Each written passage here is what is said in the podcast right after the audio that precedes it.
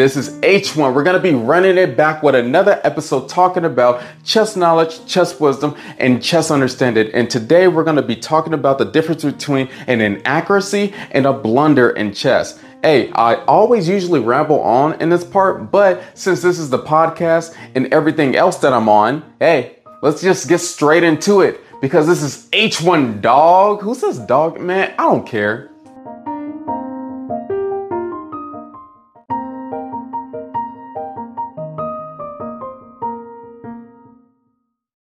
When you need mealtime inspiration, it's worth shopping Kroger, where you'll find over 30,000 mouthwatering choices that excite your inner foodie. And no matter what tasty choice you make, you'll enjoy our everyday low prices, plus extra ways to save, like digital coupons worth over $600 each week. You can also save up to $1 off per gallon at the pump with fuel points. More savings and more inspiring flavors make shopping Kroger worth it every time. Kroger, fresh for everyone. Fuel restrictions apply.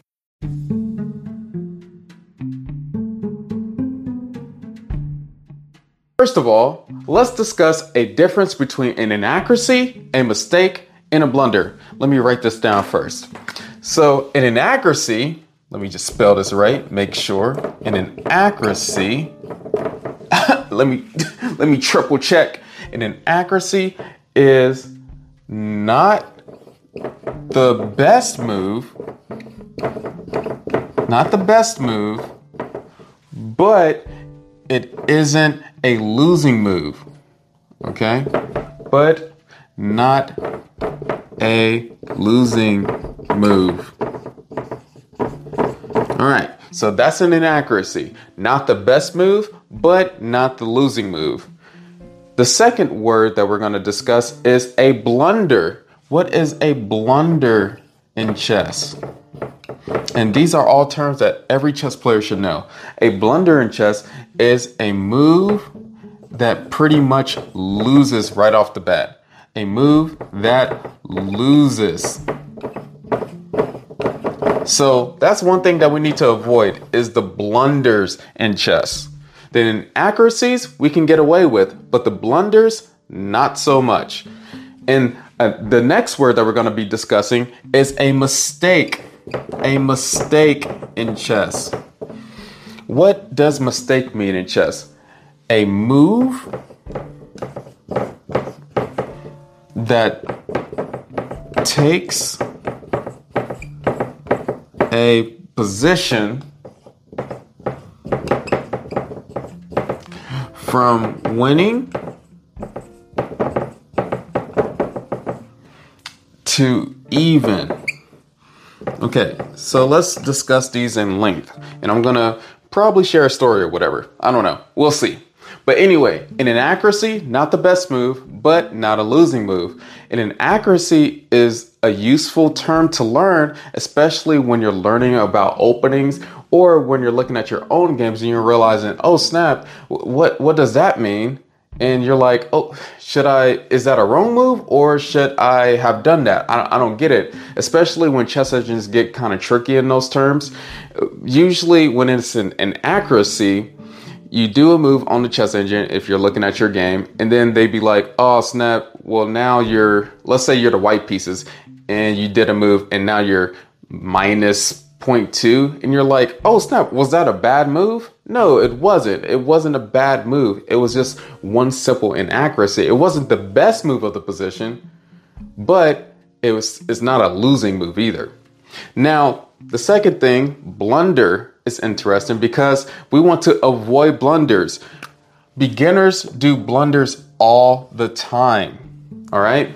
Too many blunders if you're giving away pieces. If there's like a sudden shift in the position and you're already, I don't know, minus, if you're already like minus 10 from one move, then yeah, you did it wrong. And now your position is all trash. That's that's what the chess engine is telling you.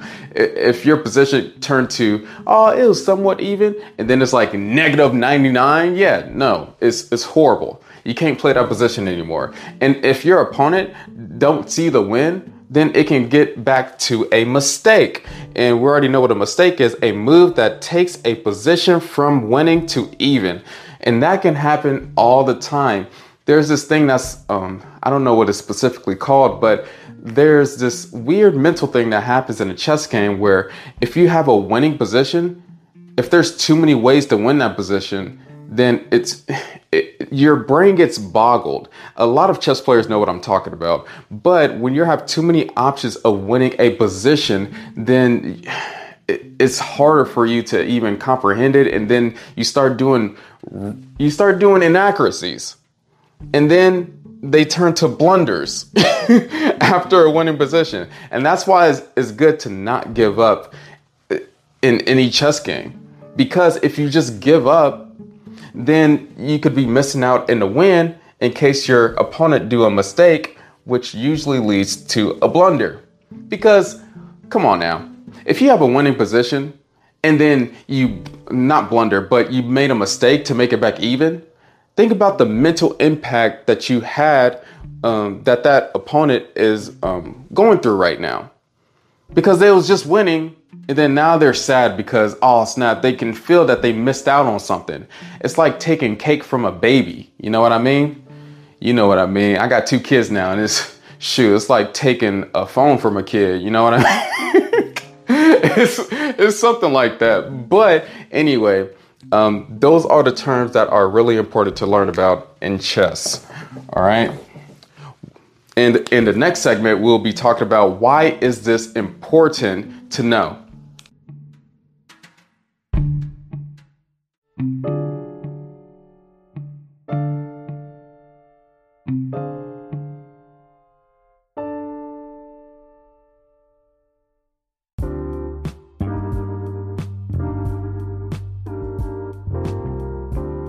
Okay, let's get started into knowing what a chess engine is and to improving our skills on a chess engine.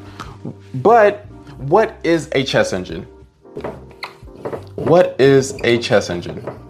Well, a chess engine is just computer software computer software that helps you that helps you analyze games. That's all that it is. It helps you analyze your games and it helps you analyze your mistakes, your blunders, um, your inaccuracies, your perfect moves, your exclamation mark moves, your, your uh, questionable, uh, questionable moves. It helps you analyze all those things, right? And there are a few things that you need to know before you start using a chess engine. First of all, plus. So if it's plus five, then let's talk about the white pieces are winning. So if it's plus anything, that stands for white having a advantage. White having a advantage. Right? And minus goes for black having an advantage. So black pieces having have a advantage. I think it's have an advantage, if I'm not mistaken. Yeah, yeah, I know my grammar. But anyway, in in a chess engine, they do this weird thing where it goes like 0.5 something or 1.5 something. And when it does that, it doesn't mean that you're in a winning position at that moment because there are certain openings that even the chess engine prefer not to play. Like, for example, if you go into the Benoni positions in the chess engine, it is against the Benoni completely, and it'll always give white that winning edge in the Benoni. And usually, they in those positions they give white like a 1.5 winning edge in that position. But in real life play with humans, it's not that simple no even though the computer gives white that advantage doesn't mean that it isn't a playable position. So what does it mean? Well when it's 0.5 to 1.5 it means that one side has a small advantage. One side has small advantage. One side have small advantage. And then um the last thing I wanted to talk about is if it's past two points, if it's past two, you should be in a winning position. Winning position. If it's past two, you should be in a winning position dependent on the strength of your chess engine. Past two. My bad, my bad. Bad handwriting, I know.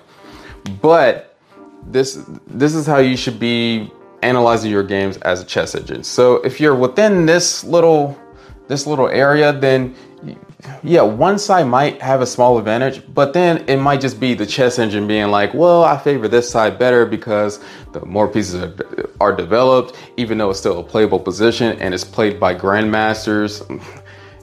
Chess engines can be so weird. That's why you should be analyzing your games before you run the chess engine so you're not confused about what moves are good or what moves are bad. But that's kind of that's kind of the simple premise of what chess engines are like. And I'll go over a whole detailed video about how to use a chess engine into improving your chess independently, but this isn't the video for that. so, hey, hopefully you enjoyed it.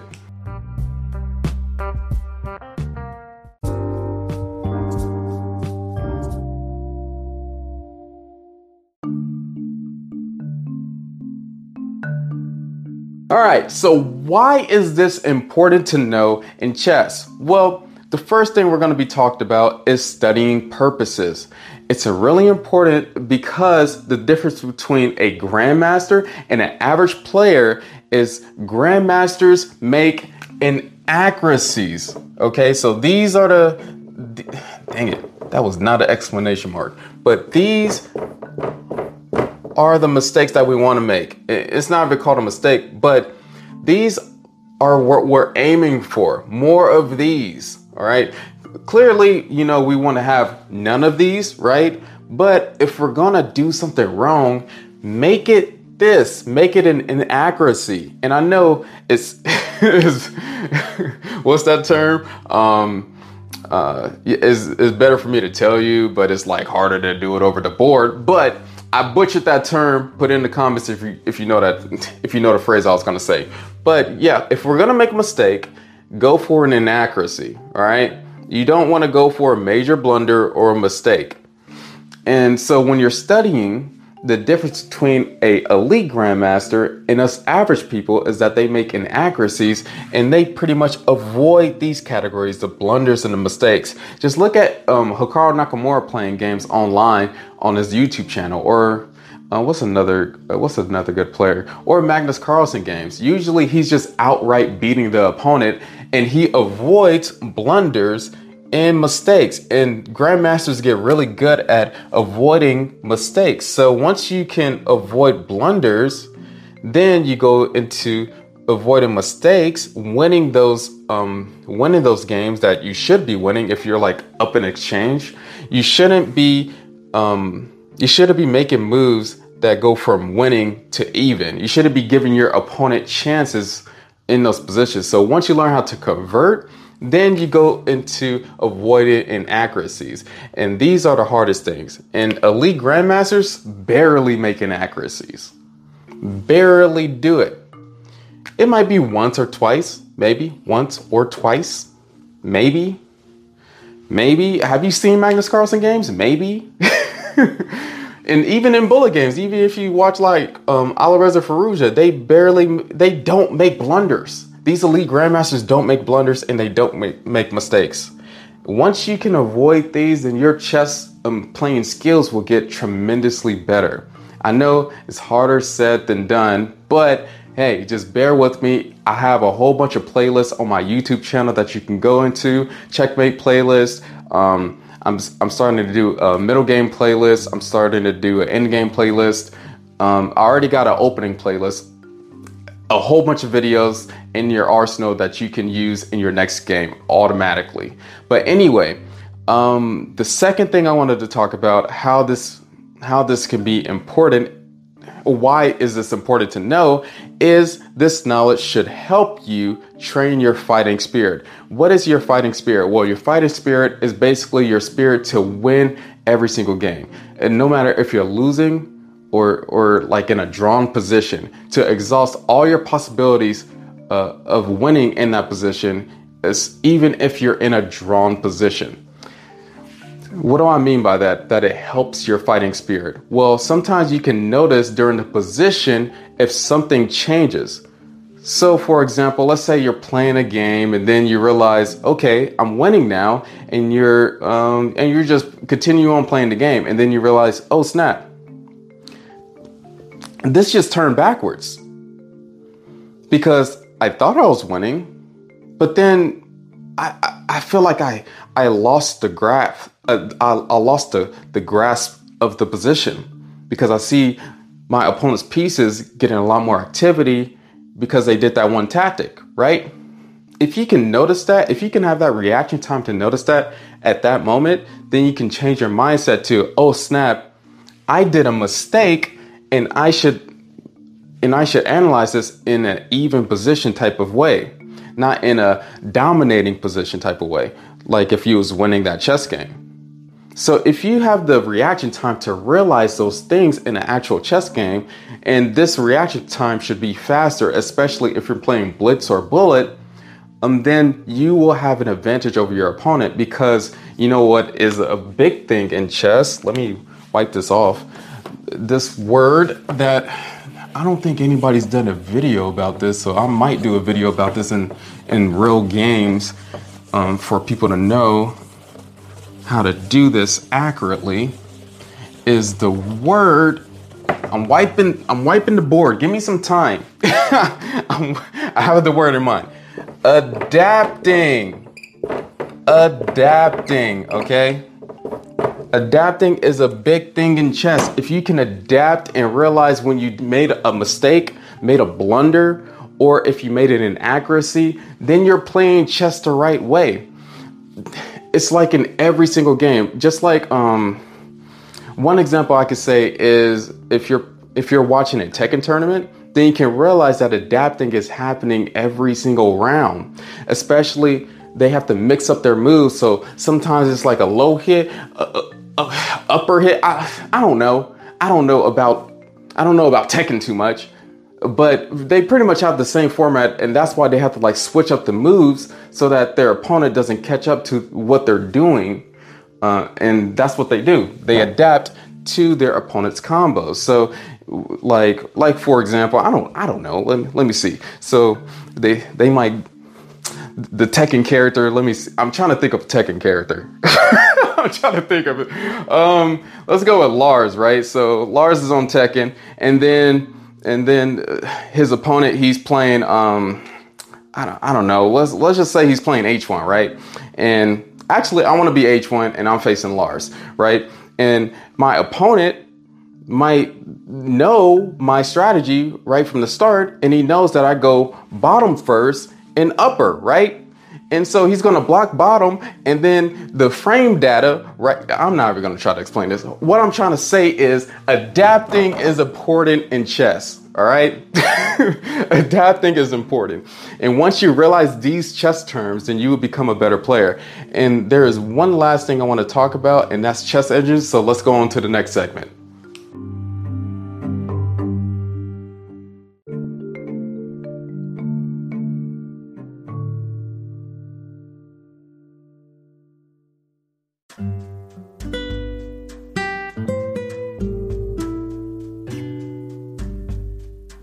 All right, you made it to the conclusion. Thank you. I appreciate it. Hopefully, you acknowledge the effort that I put into all these things. Where, where's my napkin? Oh, snap, it's in my hand. Hopefully, you acknowledge everything I put into these videos, all the effort, all the, the sweat, all the tears, and all the turmoil, all the turmoil. I can't say the word, all the turmoil of just um, teaching you chess. You know what I mean? Especially with little kids. Have you ever had a two-year-old and you're trying to teach somebody how to play chess? It's not that it's not that wonderful. But this is the H1 podcast, so who cares? We don't we don't pity over here. We get stuff done. All right. Thank you for choosing this podcast. Thank you for watching this video. Hey, until next time.